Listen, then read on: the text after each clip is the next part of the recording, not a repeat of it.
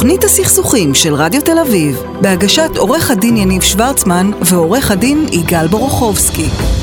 ערב טוב, תוכנית הסכסוכים. עורכי אני- הדין והמגשרים. אנחנו המגשרים, כן. לא, לא, תקנו את זה, יגאל, תקשיב, ביקשנו והרדיו אה, אה, יעשה את זה. זה במקרה המג- שלי זה המגשרים ועורך הדין. והמגשר, ו...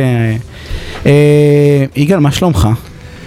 האמת שהיום התחיל לא משהו, יש ימים כאלה, איך, נח כשאומרים שאתה לא שהאמת, לך- אני לא מאמין אה, זה, לא, אבל... לא בא לך לקום מהמיטה, ודווקא מסתיים בחיוך, אז אה, אתה אני חושב... פה, אה, איך לא הסתיים כן, בחיוך? אני חושב אה, זה זה יום... אה, אנחנו נדבר איפה היית בבוקר והתבאסת אה, בהמשך, יש לנו, אני אחבר אותך. למה ככה? למה- להוריד ישר? תשמע, היום באמת אה, יש לנו המון דברים לדבר עליהם. ואני רוצה להתחיל. הפעם אני, אני, אני אציג, בסדר? בלי לראיין, אבל אני, יש לי שני נושאים קטנים במשהו גדול וטוב. אחד זה עמותה מהממת שנקראת 2080. אה, זו עמותה שמחברת בין קשישים אה, לבין אה, צעירים. ברמה הדיגיטלית הם עושים את זה, אתם יכולים להיכנס לאתר שלהם 2080, אפשר להתנדב. קודם כל כי קשישים, מחלת הבדידות היא נוראית, דיברנו על זה בעבר כמה פעמים, אה, ובאמת יש סטטיסטיקות, כאילו בכלל מחקרים שמדברים על זה שזה, שזה לא יודע אם זה גורם המוות מספר אחד של מבוגרים, אבל, אבל, אבל זה נחשב אה, ואני, אה, ואני רוצה למחלה- להגיד לך, זה, זה אפילו מחמיר, כי עם הקורונה אנחנו, אנחנו גם, גם את הפעילויות, המעט פעילויות ש, שהיו עושים, היו רגילים לעשות באופן פיזי, משתדלים להימנע עכשיו אם אתה קשיש. אה, הבוקר, אפרופו, מנכ"ל בנק לאומי חנן פרידמן בהרצאה אמר, יש לנו בממוצע שלושה אנשים שמגיעים לסניף ביום, או כולם עברו לדיגיטל. אה, אפילו המבוגרים שפעם היו יוצאים לבלות קצת כן. בסניף, אה, ולא, לראות אנשים, זה לא, ממקום של בדידות, כולנו בודדים, בסדר? לא רק הקשישים, בסדר? אבל לנו יש לנו כאילו, אנחנו עוד רצים והולכים ועובדים, אז אנחנו כאילו מכסים את הבדידות הזאת, אה, ולקשישים אין את זה, והעמותה הזאת זה מה שהיא עושה, היא מחברת בין צעירים בכל מיני פרויקטים מדהימים. גם, שתן דוגמה אני לפרויקט. אתן לך אה, שלושה כן. פרויקטים מדהימים, אחד אה, מבוסס אה, מיקום דיגיטלי, הצעירים נרשמים איפה שהם ממוקמים, אתה יודע, אתה יכול אה, לזהות איפה שהם נמצאים, והקשיש בא ואומר אני צריך משהו. ותוך, הם, הם, והם מודיעים באפליקציה של הצעירים, והצעיר שנמצא באזור, קניות, עזרה, להביא, לקחת, משהו, משהו, משהו. כן. אז בגלל שהוא באזור, הוא בתל אביב, הוא יכול לעזור, הוא בחיפה יכול לעזור, מבוסס מיקום שזה מדהים, והם נותנים להם עזרה. וואו, רגע, מאיזה גיל אפשר להשתמש בזה? כי גם... אתה לא- קשיש, אתה צריך עזרה. לא, לא יודע, כן, אני לא יודע לפעמים. אתה- אם אתה- אם אתה נכנס. לא, לא בטוח. אה, יש להם 5,000 קשישים רשומים ועשרת וואו. אלפים מתנדבים וואו. צעירים, מדהים, מדהים, מדהים. איזה יופי של עמותה. כנסו לאתר 2080. אה, אתר אינטרנט או. פייסבוק? אתר אינטרנט, 2080. כת- 20 2080 בגוגל, מקישים ואפשר מגיעים להתנדב. לעמותה המדהימה הזאת, יש שם עוד כל מיני פרויקטים של שיחות טלפון, קשיש שצריך אה, אה, אה, בודד והוא רוצה, אז ישר מחברים לו אנונימי דרך אגב, בלי שהצעיר יודע את המספר טלפון כדי לשמור על הפרטיות של הקשיש, אז מחברים, הם שם מישהו לשיחה. כן, איזה יופי. ב- אני- ב- מסיים את התוכנית והולך לעשות את זה. וזה- ו- וזה באמת אה, אה, מדהים. אה, ואני רוצה לספר לך עוד משפט, אתה יודע מה, אנחנו נשאיר את זה לפינה שלנו, על איזשהו רעיון שהיה לי, שלא התקבל לצערי, ולכן אני אומר אותו ברדיו שאולי הוא יתקבל, אבל אני אשאיר את זה שישארו עד הסוף, נכון? אני אני אסביר יהיה- לך למה זה לא רעיון טוב. לא, זה לא רק זה. שנייה רגע, נכון שאמרנו שמדי פעם אתה מתנצל, אז אני אשמור את ההתנצלות לסוף, והנה אנחנו מתחילים. תוכנית הסכסוכים של רדיו תל אביב, בהגשת עורך הדין יניב שוורצמן ועורך הדין יגאל בורוכובסקי. וקודם כל אני רוצה להודות, יש לנו רשימה ארוכה של אנשים להודות להם מהמיגל, כי הדבר הזה, הוא, התוכנית הזאת היא תוכנית, אה, הרי, אתה יודע, כבדה וחשובה. אז יוני בריו שנמצא פה על התפעול הטכני, תודה יוני. אה, אורחות ומפיקות שניים, לא מספיק אה, אחת, שתיים, שתיים, שתיים, שתיים, כן. נכון. תספור. תכף אייר גולדבר וטל שפייכלר, שפיכלר, שפייכ- שפייכלר, שפייכלר, כן אמרתי נכון, טל, אנחנו גם נלמד להגיד, טל מחליפה את אייר. כי אייר מתקדמת, אתה מבין? אנחנו מפה רק מדרגה, רק אנחנו קופצים למעלה. אנחנו אנחנו לגמרי. מפה רק מתקדמים. כן. אה, אז אה, אז טל... כל כך נמוך פה שאפשר רק אתה אומר, להתקדם. לאן פה. אפשר זה לא- לעלות? כן. אה, ולאייל טל על הפקת המומחים, ואני רוצה להגיד ערב טוב לדוקטור ננה אריאל, מרצה לרטוריקה בפקולטה למדעי הרוח באוניברסיטת תל אביב, מרצה אורחת במוסדות בארץ ובעולם, בין השאר בבית הספר לממשל באוניברסיטת הרווארד, ננה ערב טוב, מה העניינים? ומומחית. לשכנוע אנשים, אנחנו בסכסוך, אנחנו רוצים לשכנע מישהו, ואת את- תספרי לנו איך עושים את זה, נכון? כן, תשמעו, לא תמיד שכנוע, רטוריקה אנחנו משתמשים הרי כל הזמן, גם במכולת אנחנו משתמשים ברטוריקה, מנסים להגיע לאנשים, להשפיע עליהם בכל מיני דרכים, ברכה בחתונה, בבר מצווה, אנשים עושים את זה כל הזמן, לא צריך להיות אובמה או לנאום באו"ם בשביל לשכנע, נכון? או לא להגיע למישהו, או להשפיע, או לגעת במישהו. השאלה איך עושים את זה, אבל טוב. נכון. אז פה אולי באמת נדבר על, על הסיטואציות הרטוריות היותר קשות, נכון? היותר קונפליקטואליות, שאנחנו מגיעים למצב שבו אנשים לא מסכימים איתנו על משהו. אני לא יודעת, אני מגיעה לחבורה של אנשים שלא מאמינים שצריך להתחסן, ואני רוצה איכשהו להגיע אליהם. וזה כבר נהיה מסובך. על זה פרס נובל, יש לך את כל הפינה, דברי רק על איך אני משכנע. כל התוכנית. שנייה, רגע, כל- לא. אני תבטלו את כולם. איך אני משכנע מתחסנים, לא מתחסנים, מתחסן, יש לך את כל השעה, קדימה. זה, זה באמת דבר נורא מורכב. אגב, אנחנו מדברים פה על משהו שהוא באמת לא פחות מפלא, נכון? האנשים משתמשים בשפה, ורק דרך מילים מצליחים להגיע למישהו אחר. אפילו, אתה יודע למה, לא לשכנע אותו, לא להמיר את דעתו, לא שעכשיו מתנגד חיסונים יהיה לי תומך נלהב, אבל משהו שקצת יזוז, נכון? משהו שטיפה... שיגרום לו להתלבט. להתלבט, לחשוב, אתה יודע מה, לחשוב, מטרה קצת יותר וזה- ריאלית. וזה זה מטרה ריאלית אה, לגרום למישהו לחשוב? ו- אני חושבת שזו מטרה ריאלית, ובדרך כלל... במילים? ב- מספיק מילים בשביל... אה, מילים, אבל אה, לפעמים גם הגוף מעורב, כן? זאת אומרת, רטוריקה זה משהו קצת יותר הוליסטי. ובדרך בדרך כלל ברטוריקה אנחנו מדברים על שלושה היבטים כאלה של רטוריקה שצריך לקחת אותם בחשבון אם רוצים בכלל להגיע לזה. וזה בדרך כלל... לחשוב על מי, מי מדבר, כאני, מי, מי מדבר, אל מי, מי הם השומעים ו- ומה אומרים, מה, אוקיי. מה אומרים בין לבין. אז נראה לי אחד ושתיים זה פשוט. כן? מה אתה חושב? לא? מה אני טועה, מה פשוט? להנחתה. לא, מי אני? אני לא, יניב. קודם כל זה. לא, זה לא טריוויאלי, אנחנו תמיד חושבים רק על שלוש, על מה אומרים, כאילו אם לשכנע או לא לשכנע זה אם מצאתי טיעונים טובים או לא מצאתי טיעונים טובים, אבל הטיעונים צריכים להתאים לדובר וצריכים לא פחות מזה להתאים לשומע. זו אה, נקודה סופר חשובה, כן. כי הרבה פעמים אנחנו חושבים שאם הטיעונים שלנו יהיו מספיק טובים, מספיק, איך הוא אה, לא מבין, נו. בטיעונים מה זה אחד ועוד אחד, נכון. איך זה יוצא לו 13? נכון, ובאמת אנחנו צריכים טיעונים טובים, כן, ורציונליות זה דבר חשוב, אבל אנשים הם לא רק רציונליים. והמצב הרגשי שלהם, האמונות שלהם, משפיעות עליהם בדרכים כאלה ואחרות. ולכן, כשאנחנו מגיעים לסיטואציות רטוריות קשות, קונפליקטואליות, הדבר אולי הראשון לחשוב זה בכלל, לאיזה סיטואציה אני מגיע? מול מי אני הולך לדבר? מה הם יודעים? מה שאני הולכת להגיד חדש להם? מבחינת ממש המידע, או לא חדש? במה הם מאמינים או לא מאמינים?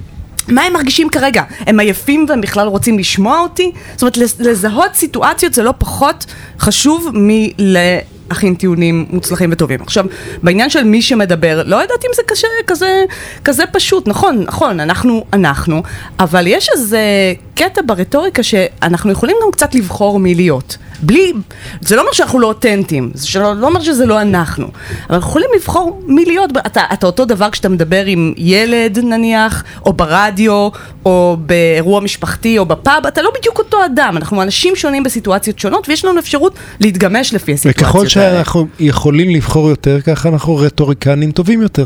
אה, לדעת שיש אפשרות בחירה. אולי באמת הדבר שאנשים הרבה פעמים נופלים זה שהם לא יודעים שהם יכולים לבחור. הם מדברים כמו שצריך לדבר כמרצה, או מגשר, או אישה, או גבר. זאת אומרת, הם לא מודעים בכלל לאפשרויות ש- שיש, ויש המון אפשרויות, והטריק הוא לדעת לבחור נכון מביניהם. המון אפשרויות שיציגו את הטיעון אחרת. בטח, אפשרויות גם למשל, אה, מבחינת... למשל, אה, נניח אני מנסה כן. לחשוב, כאילו, בא- כי, בא ואומר, אני, אני, לצורך העניין, אם אני אציג אותו טיעון רק בשני יניבים שונים, התוצאה תהיה אחרת? בוודאי, נו, בוא ברור. נחשוב אפילו על עניין. החיסונים. למשל, למשל. הנה היום, מהיום, למשל כן. מהיום, היה ממש אותו טיעון, שפעם אחת הוצג, אני חושב ככה וככה וככה ולכן אתה טועה.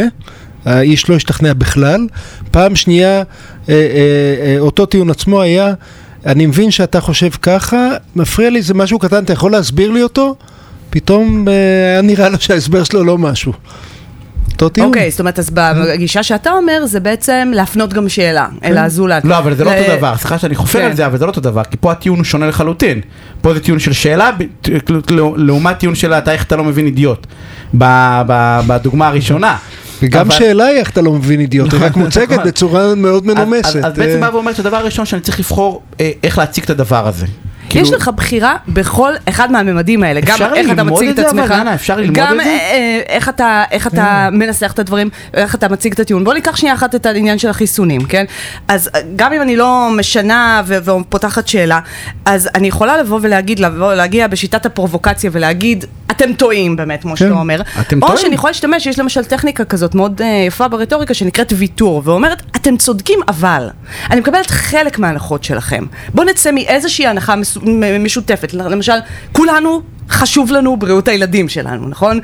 זו למשל הנחה אין משותפת. מספיק שקיפות אבל- בהסכם עם כן, פייזר, אין אבל זה לא... שקיפות. אבל, אבל, אבל בטוח שזה אומר שחיסונים לא עובדים, אה, נכון. בואו רגע נבדוק את זה. אולי זה לא אידיאלי. נכון, אתם צודקים.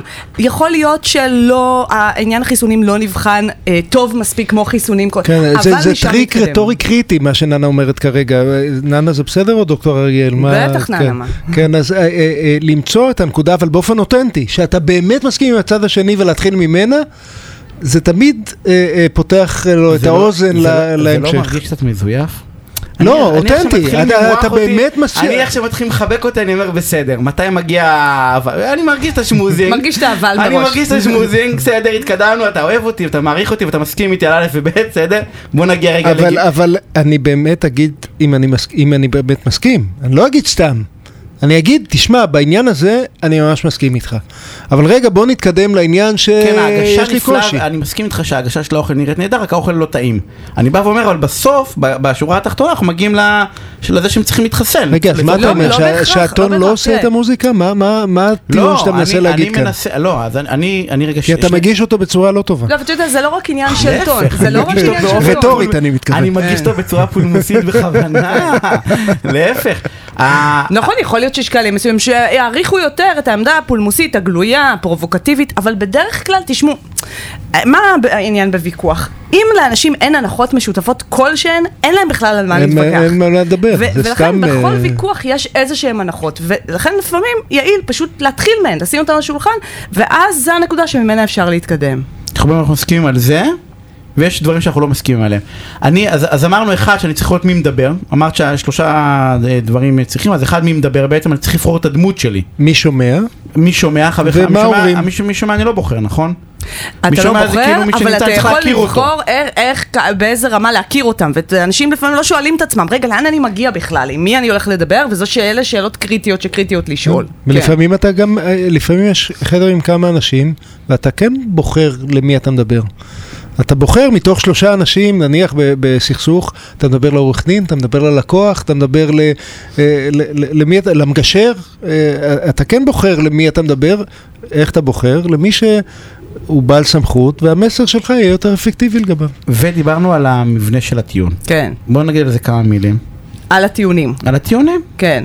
אז- איך, איך, לבנות, איך, איך, לבנות טיעון, איך לבנות טיעון טוב? דרך אגב, ההבדל בין טיעון בכתב לטיעון בעל פה הוא אחר לחלוטין.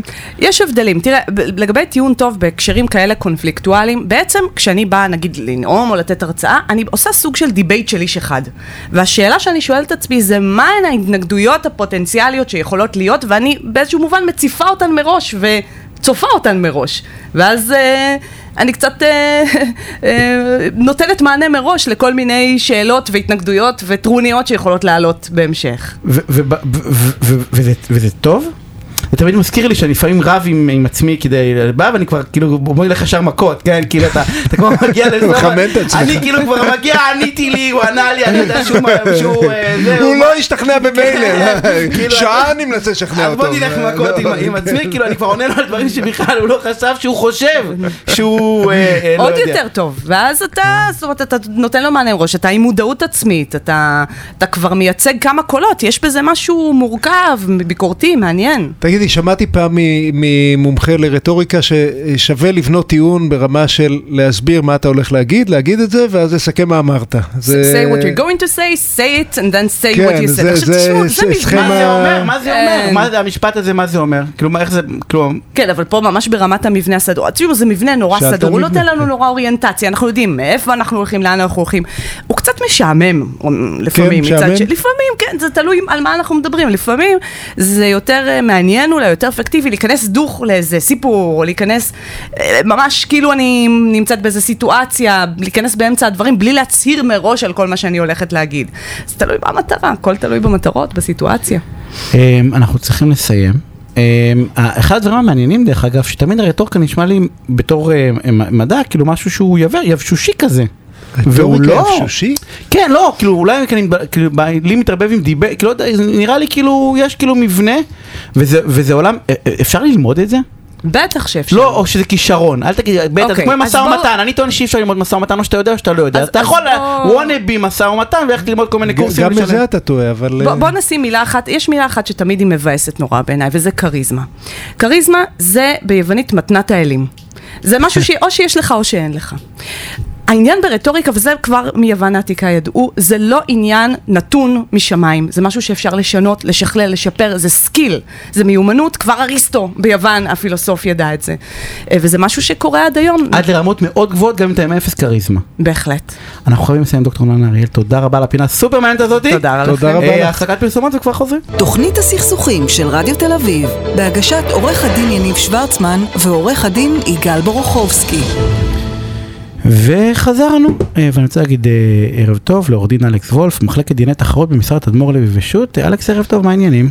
ערב טוב יניב, ערב טוב יגאל. אתה רק תתקרב למיקרופון שישמעו אותך גם המאזינים. אתה יודע, אני כמובן. ב- ב- ב- בפעם הקודמת שאלכס היה אצלנו, היה צריך לשכנע אותך ש- שיש דבר כזה דיני תחרות, והוא חשוב, והוא טוב, והוא מועיל לצרכן הישראלי, והיום, שוב, אה, אה, אה, ב- בכנס הבנקאות השנתי, היום היה אה, בלשכת עורכי הדין, אה, הכנס התחיל בממי הבנקים מפחדים. אז קצת, אתה יודע, תחרות אחד עם השני, לאומי עם פועלים, פועלים לאומי וכולי, אה, קצת חוץ בנקאי, אבל ממי שהם מפחדים באמת זה תחרות מענקיות הטכנולוגיה, שהגיעו, נתנו שם נתון, בשבוע הראשון שאפל אפל פיי נכנס לישראל, הוא כבש את נתח השוק של, ה, של, של המכשיר הכי פופולרי בישראל, ביט, תוך שבוע, בלי פרסום, בלי שיווק, בלי כלום. אז אה, יש סיכוי שאנחנו בדרך אתה שידרכו עלינו, אתה לא? יודע איך, אה, אה, שלא יודע, ציניות התאבדה או הזה, שהבנקים חוששים ממונופול, שזה גאוני כאילו. אני בא ואומר, הנה, זה- ג- זה- בכל- זה, אתה יודע, יש, אה, יש את השיר הזה, הוא פגש דג גדול יותר. כן.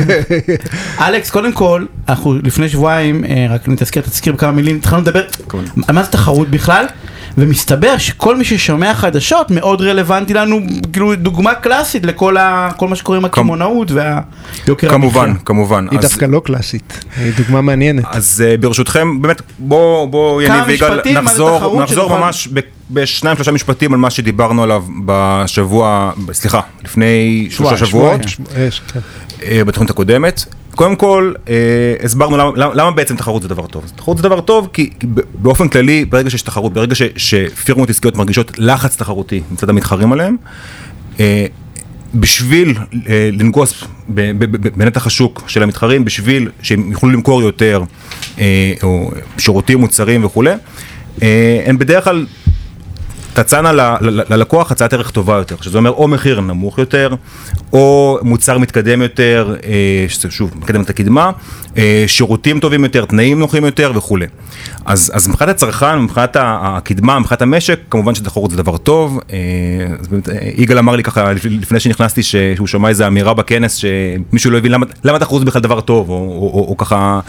זה- שלפעמים תחרות זה לא דבר טוב, ומי שאמר את זה זה דוקטור אה, לתחרות, כן, לא אידיוט. אה, דוקטור למשפטים וכלכלה. זו אמירה מאוד מעניינת, קצת קשה לחשוב על, אה, סיטואציות שבהן לצרכן תחרות לא, לא תועיל לו.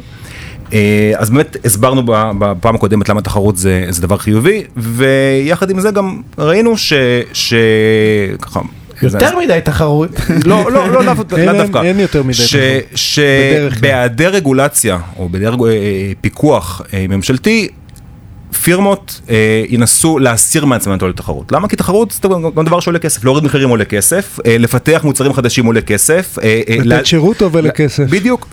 אה, ואיך איך הן- איך הן אה, תעשנה זאת? אה, בגדול יש שלושה ענפים שאנחנו מדברים עליהם. אז פעם אחת זה באמצעות תיאום, שזה מה שאנחנו מכנים בפרקטיקה שלנו הסדרים כובלים, אוקיי? תיאומים בין מתחרים או תיאומים בין ספק ובין לקוח, נניח הסדרי בלעדיות. פעם שנייה באמצעות רכישה של מתחרה, אם יש לנו שוק של שלושה מתחרים, מתחרה אחד קונה מתחרה אחר, אנחנו ירדנו משלושה לשניים, הלחץ תחרותי הרבה יותר נמוך.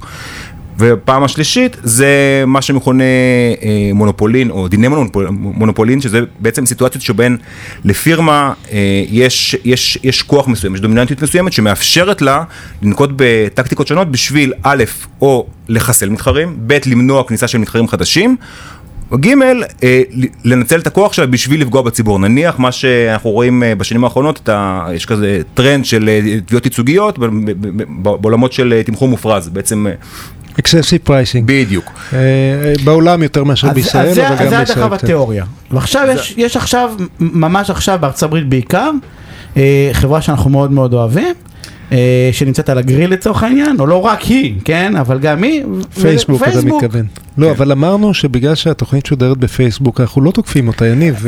לא פייסבוק, מטה, מטה, כן. אז ברשותכם רגע, אני רוצה להניח את המקרה הספציפי של פייסבוק רגע בצד, וקצת לדבר באופן כללי על, ה, על, ה, על הטרנדים והמגמה ככה שאנחנו רואים בעולם. קדימה.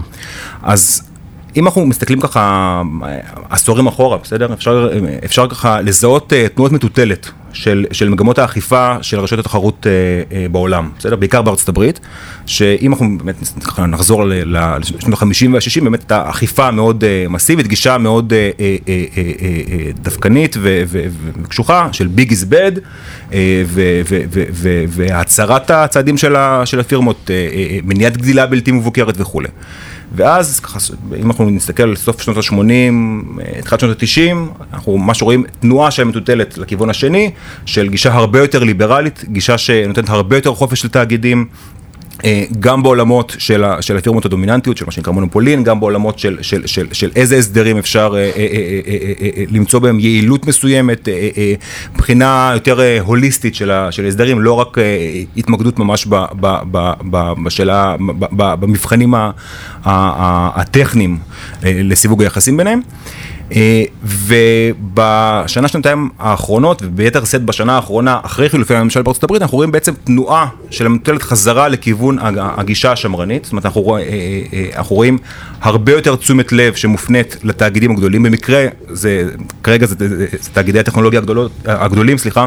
אה, זה, זה בעצם החברות הגדולות ביותר שכרגע יש בעולם בכלל, אה, אז, אז תשומת הלב מופנית לשם. אנחנו רואים גם שימועים בקונגרס, גם, גם, גם, גם אה, אה, אה, אה, כל מיני צעדים שהרגולטור האמריקאי נוקט בהם. אה, ואחרי ש, שהתחלף הממשל, אנחנו גם רואים אה, את ה, את, אה, בזהות הגורמים שמונו על ידי ביידן, אה, מה ש... מה ש... אה, אה, אה, מגמה מאוד מאוד ברורה אה, אה, אה, לאימוץ של... של... של... אה, סליחה, למינוי של... של... של... של... של אה, נושאי משרה, גם, גם ב-FTC האמריקאי, גם, ב... גם במשרד המשפטים האמריקאי, של אנשים ש... שמאוד מזוהים עם הגישה השמרנית, עם הגישה... האגרסיבית כלפי... האגרסיבית והקשוחה כלפי הגדולים. הגדולים, בדיוק. תגיד, אתה יכול להקדיש שתי מילים על... אה, אה, אה, עכשיו בחדשות יש את החקירה המאוד אה, מיוחצנת אה. כנגד רש- רש- רשתות המזון. אני מניח, אגב, מילה של זהירות, שאנחנו לא יודעים הרבה, יודעים רק מ- מהתקשורת. אבל, בוודאי, אה, בוודאי, אבל הכל- בכל זאת תיק- מעניין, מיוחד, לא? אז באמת, אה, אה, כמו שאמרתי, יגאל, צריך להיות מאוד מאוד זהירים. פעם אחת, כי, כי באמת החקירה היא בחיתוליה, אנחנו, אה, רב הנסתר על הגלוי, אנחנו לא יודעים באמת על מה מדובר, אנחנו בעיקר אה, ניזונים מהתקשורת. פעם שנייה, כי זה באמת אה, חקירה פלילית, זה כבר הרשות פרסמה שזו חקירה שהיא במהותה חקירה פלילית, לא, לא בדיקה מנהלית, ו, וצריך כמובן להיזהר מ- שזה עוד יותר מפתיע. כי הבדיקה הפלילית היא לא בגלל שהם ישבו באיזה מרתף וכתבו פרוטוקול שכולם מעלים מחירים, אלא שכל אחד בתורו, לפחות לפי מה שפורסם, התראיין אה, כל אחד בתוכנית אחרת, ואמר, פנו אליי ספקים להעלות, כן הסכמתי, לא הסכמתי.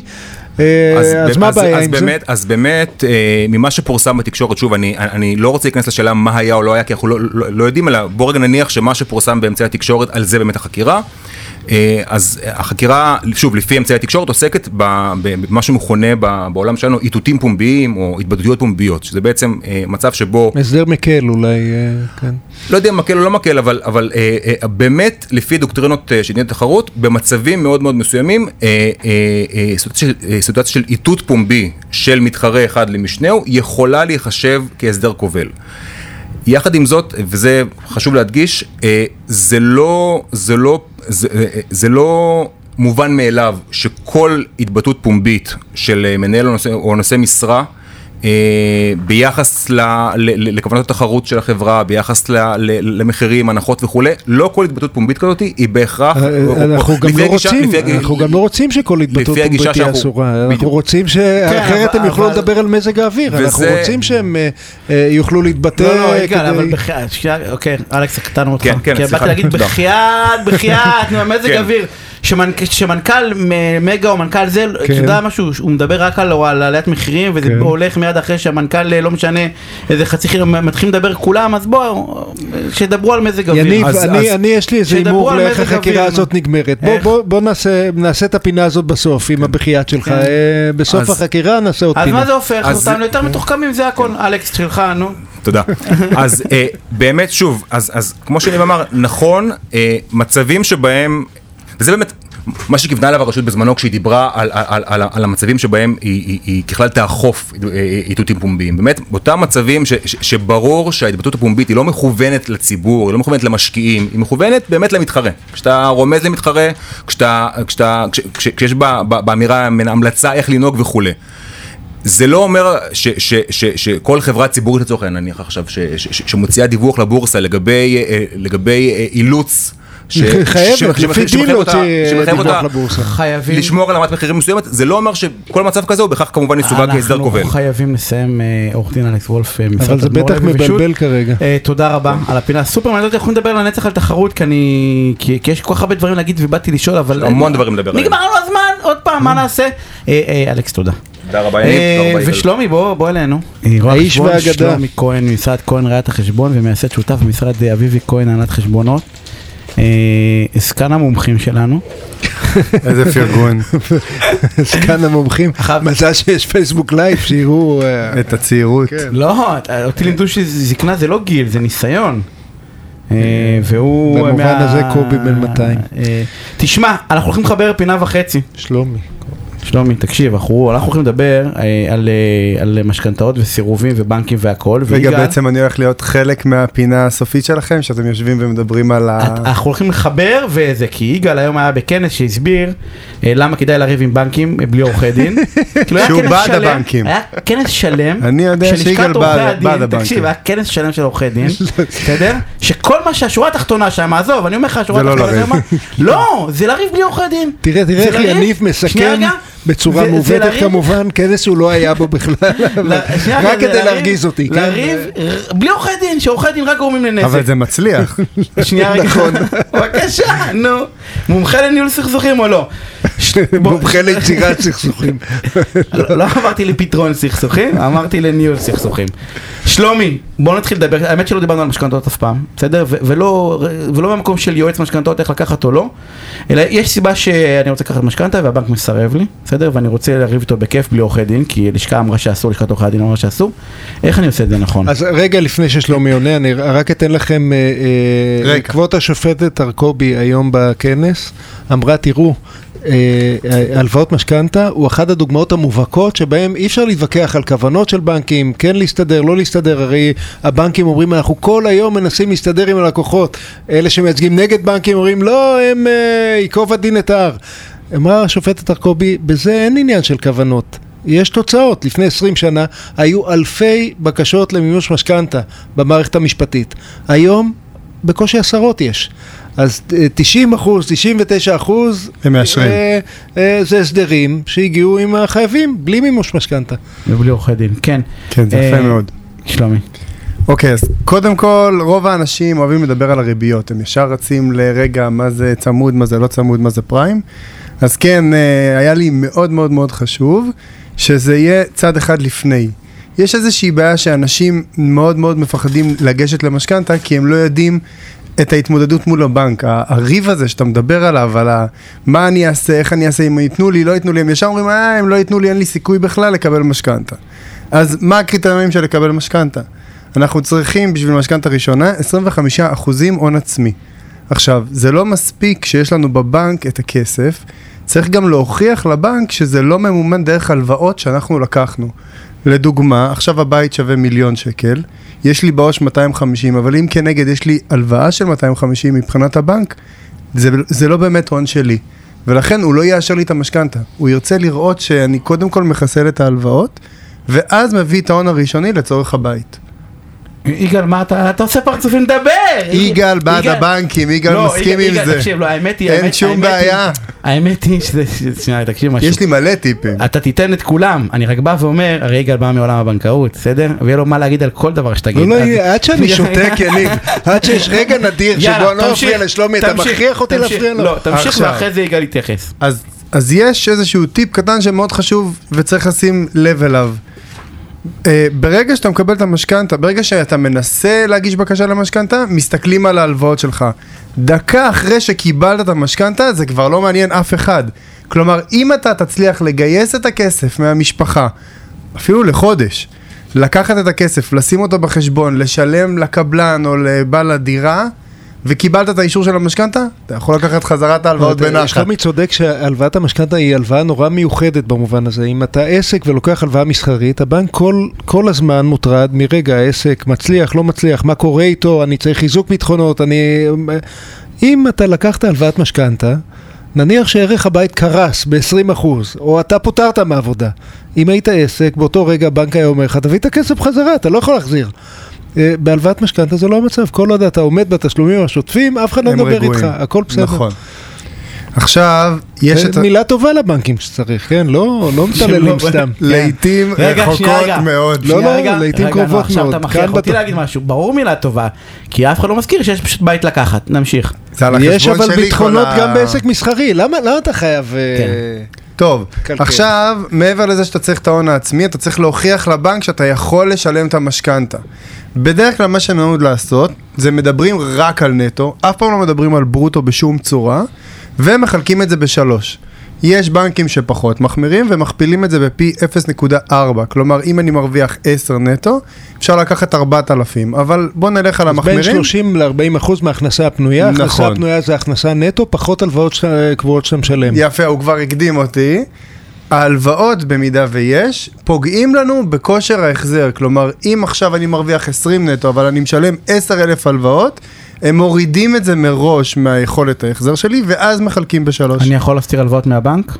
לא. יושב מישהו בבית ואומר, תשמע, אני לא. פשוט לא אספר להם, זה הכל, מה אתה מה הבעיה? חותם, אתה חותם על איזשהו מסמך שהם יכולים ללכת ולהוציא עליך אה, אנחנו לא בדיקות ממליצים. לשקר בתוכנית. חלילה, חלילה, לא, אני אומר, יושב אדם בבית, לא המלצה של התוכנית, הוא אומר, אין בעיה, אני פשוט לא אדם אספר. בבית אנחנו ממליצים לספר את האמת. עכשיו, ואגב, זה יתנקם בו אם ישקר. חד למה- משמעית. למה, למה אה, של- אה, הבנק מחלק בשלוש? למה? שאלת את כי הוא יודע עצמך פעם? שמשקרים. לא, אלא? כי הסטטיסטיקה עם המון נתונים אומרת שאתה לא מסוגל לחסוך יותר משליש בהכנסה הפנויה שלך. גם אם אתה נורא נורא רוצה, עכשיו יש לזה חריגים, אבל בדרך כלל אתה נדמה לך שאתה מסוגל, ואז מגיע החוג לילד, הנסיעה לחופשה, המכונית שאתה ממש ממש רוצה, והופ, אוברדרפט. הייתי בטוח שזה חלק מהמפקח על הבנקים שנתן את החוק הזה. אבל למה הוא נתן? הבנקים אגב, אה, אה, לפני, המפקח המדינה לא שיקף, אה, פרקטיקה, קיימת, אה, אה, ו- וגם והמפקח על הבנקים בשלב מסוים, גם כחלק מהמלחמה ב... אה, ב- השחור. ב- לא, לא, מלחמה בעליית מחירי הדיור, אה, שלא צעד הצליחה. מקרו, מקרו יציבותי הם קראו לזה, אה, אמר רגע, אבל יותר מ-30% רק במקרים חריגים, כי הסטנדרט הוא שזה מה שבן אדם יכול לחסוך. אוקיי. אוקיי. עכשיו, יש הבדל בין עצמאי לבין שכיר לבין בעל מניות בחברה. אם אתה שכיר, אתה במקום הכי נוח מול הבנק. הוא רואה שלושה חודשים של משכורות, ועל זה הוא מתבסס. אגב, הבנק מאוד אוהב שאתה שומר על אותה משכורת לנצח. כלומר, אם המשכורת שלך כל הזמן זזה בין השנים, זה בעיה מאוד גדולה. אם אתה שומר על איזשהו סטטוס קוו, לא משנה מה, מה נטו, אבל הסטטוס קוו זה מצוין עבורו. מורה זה יותר טוב מהייטקיסט. הבנתי, מורה, אבל- הבנק יודע, יש קביעות, לגמרי. אה, אני יכול לסמוך על זה, מה הייטקיסט, שנכנס, אה, היום- נכנס. עצמאי- היום פה, מחר שם, ועצמאי בכלל... עצמאי, אה, הם לוקחים שלוש שנים אחורה. אם אנחנו היום ב-2021, אתה תמצא את עצמך מדווח גם את 19, גם את 20 וגם את 21. ואם אחת מהשנים היא בעייתית, אז הבנק יתחיל? לנסות להבין, כן. נכון, יש בעיה. כן. ולבעל מניות בחברה זה תחשוב עכשיו, עוד יותר אה, קשה. היה שנת קורונה. נכון, אבל הם, הם מתחשבים בשנת על קורונה. זה? מתחשבים, אבל צריך להפעיל שיקול דעת. איך אתה נכון. מסתכל על זה? אתה כמו לפני, כמו אחרי, כמו מה, כמו מה בעצם? לאן זה הולך? לאן זה הולך? ואנשים נעלבים, אומרים, מה, אני בעל עסק, אשתי כולה עובדת ב... נכון. למה אתם לא מתייחסים אליי? לא, לא, אשתך זה לובה טובה, אתה... להיעלב זה במקרה הטוב, לחתום על דירה ואז לקבל מהבנק סירוב זה במקרה הרע. כן, וזה, וזה בעל השלכות לאחר כך, נכון. כי אחר כך אתה חותם בכל הבנקים שביקשת ומישהו סירב, זה, זה, זה אחת מהשאלות בבקשה לאישור. אה. עכשיו, מישהו סירב לך? אם, לא, אני אומר, אם מישהו סירב אם לך מישהו את אחת הבקשות? כן. אוקיי. בטוח. חשבתי שאתה שואל אותי. אה, עכשיו, יגאל? בעל מניות בחברה, מאוד מאוד מאוד חשוב, הוא הרי לוקח משכורת, הוא בוחר לעצמו את המשכורת, אז, אה, אז הבנק לא תמיד סומך על זה שהוא לוקח משכורת מטורפת, אז הוא קודם כל רוצה לראות שהוא מפקיד את המשכורת בחשבון בנק, אם הוא לא מפקיד זה צרה גדולה, יש סיכוי שהוא לא יקבל את המשכנתה, וגם חשוב אפשר מאוד, להוציא תלוש משכורת, אבל לא לשלם את הכסף. באמת. נכון, וגם מאוד חשוב שהחברה תהיה רווחית. Uh, הרבה בנקים בודקים, uh, נכון, אתה לוקח משכורת של 100 אלף שקל בחודש, אבל אם החברה לא רווחית, 100,000 אז מה. עשית בזה? לא עשית בזה כלום. יש גם כאלה. כן, נכון. אמ, עכשיו, משכנתה ראשונה זה 25 אחוזים, אתה צריך הון עצמי, משכנתה שנייה זה כבר 30 אחוזים. אתה יודע, אה, אה, הון עצמי, ההופכי של זה שהבנק מוכן לתת לך לפי הוראות רגולציה שלושת רבעי ממחיר הבית, האמת שאפילו זה לא מדויק, כי על מחיר הבית יש עוד קצת, אתה יודע, מתווך, עורך נכון. דין, שיפוצים, אה, הובלות, רהיטים, לא יודע, יש עוד, אז לקחת מקדמי זהירות שקונים בית, גם אם קיבלת שלושת רבעי, קח לא 25 אחוז, 30 אחוז, 35 אחוז הון עצמי, גם אם קיבלת אבל 75 איך נחנק. בסוף, יגאל? מה שאלת? איך נחנק אז בסוף? אם נהיה אנחנו מחושבים תמיד כאלה? נחנק, אנחנו אף פעם לא... תמיד יש בלת"מים. כן, שלומי, מה עוד?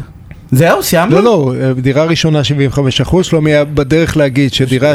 שנייה דירה- זה 30 אחוזים, דירה- ואם שוב- אתה קונה... שוב, רק, רק דירה שנייה, כששלומי אומר, זה אם החלפת את מעבר, הדירה, נכון, שדרגת את הדירה, שדרגת. לא שקנית עוד דירה, נכון. לעצמך, אה, ואם אתה קונה מקבלן, אז הבנק הוא טיפה יותר גמיש, הוא עדיין רוצה את האחוזים שאתה תפקיד ל- לחשבון של הפרויקט, אבל הוא כבר מתחיל לדבר איתך, ויותר נוח לדבר איתך כשאתה משלם, זה נקרא פיצוי מוסכם.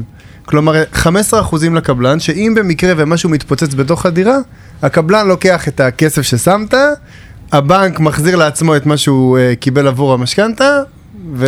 ורק אנחנו רק נשלים ונגיד משפט. שדירה להשקעה זה 50 אחוז, כן? אם אנחנו נכון. כבר עשינו את כל הספקטרום. אה, שלומי, אחלה עצות. ולא כן, דיברנו אה, על ריביות עדיין. ולא דיברנו על כן. ריביות, אבל... אבל כן אפשר לריב עם הבנק על ריביות. אבל דיברנו על דברים יותר חשובים מהריביות. כן. ואנשים אה, מתייחסים לריביות ולא מתייחסים לעיקר. לגמרי. אה, שלומי כהן, תודה רבה. לא, רבים על ה-0.2 אחוז שחוסר לך 4.5 לירות. שלומי, תודה. תודה אה, רבה לכם. פרסומת תודה רבה, אנחנו נדבר שלומי. תכף על הבנקים ועל למה לא צריך לקחת אני עורכי דין. מתנצל על ההפרעות שיניב הפריע לך בפינה. פרסומות חזרנו. חבל.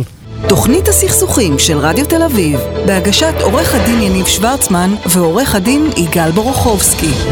יגאל, עכשיו אנחנו אה, חוזרים. מה קרה? למה אתה מודאג? לא, רק שאל- שאלתי כמה מה? זמן יש לנו. הנה. שש דקות.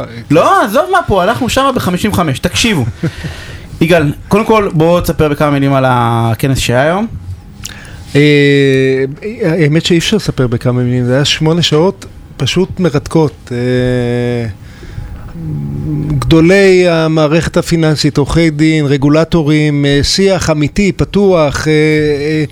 דוקטור שלומית וגמן, הרשות להלבנת הון, אומרת למוסדות הבנקאיים, אה, אה, אה, אתם שמרנים מדי, אני רוצה שתנהלו את הסיכון, לא תעיינו אותו. המוסדות הבנקאיים אומרים לה, זה בגללך אנחנו שמרנים מדי, תקל לי, היא אומרת, אוקיי, לא יהיה פלילי. הם אומרים לה, אבל, אבל לא יהיה פלילי זה לא מספיק, אנחנו גם, גם עם עיצום אישי, אה, לא עלה, לא עלה בדרגה, זה גם מפחיד אותי, אני, אני לא רוצה שיפגעו בי. אה, אה, חנן פרידמן, אמרנו, מנכ"ל בנק לאומי, מגיע ומדבר בראייה גלובלית על, על, על השוק. נתוני אשראי, היו דברים מדהימים, אבל אני רוצה להתרכז רק בדבר אחד, כי אני יודע שזה קרוב ללבך. אני מציג לך כל כך הרבה, אז משהו טוב, אני, אני ככה רוצה ללכת לקראתך. המערכת המשפטית לא יודעת לתת פתרון טוב לסכסוכים צרכניים קטנים בין לקוח לבין בנק. אה, לשכור עורך דין, למנות מומחה, אם יש לך בעיה של 50 אלף שקל, זה פשוט לא משתלם להרים את המערכת שיכולה לתת fight לבנק, לא משתלם. אז מה עושים? אם אני אגיד לך לוותר, אתה תרד עליי, כן? אתה רוצה לריב בכיף. אנחנו לא מוותרים. אז אנחנו היום, היה לנו brainstorming של בכירי המערכת הבנקאית, הבנקאית, שאומרים, רגע, איך פותרים את הבעיה הזאת? והפתרון, אה, אה, אה, עורכת דין עירית מקוב, יועצת משפטית ראשית של בנק איגוד, באה ואמרה, תראו, יש יחידה לפניות הציבור בבנק.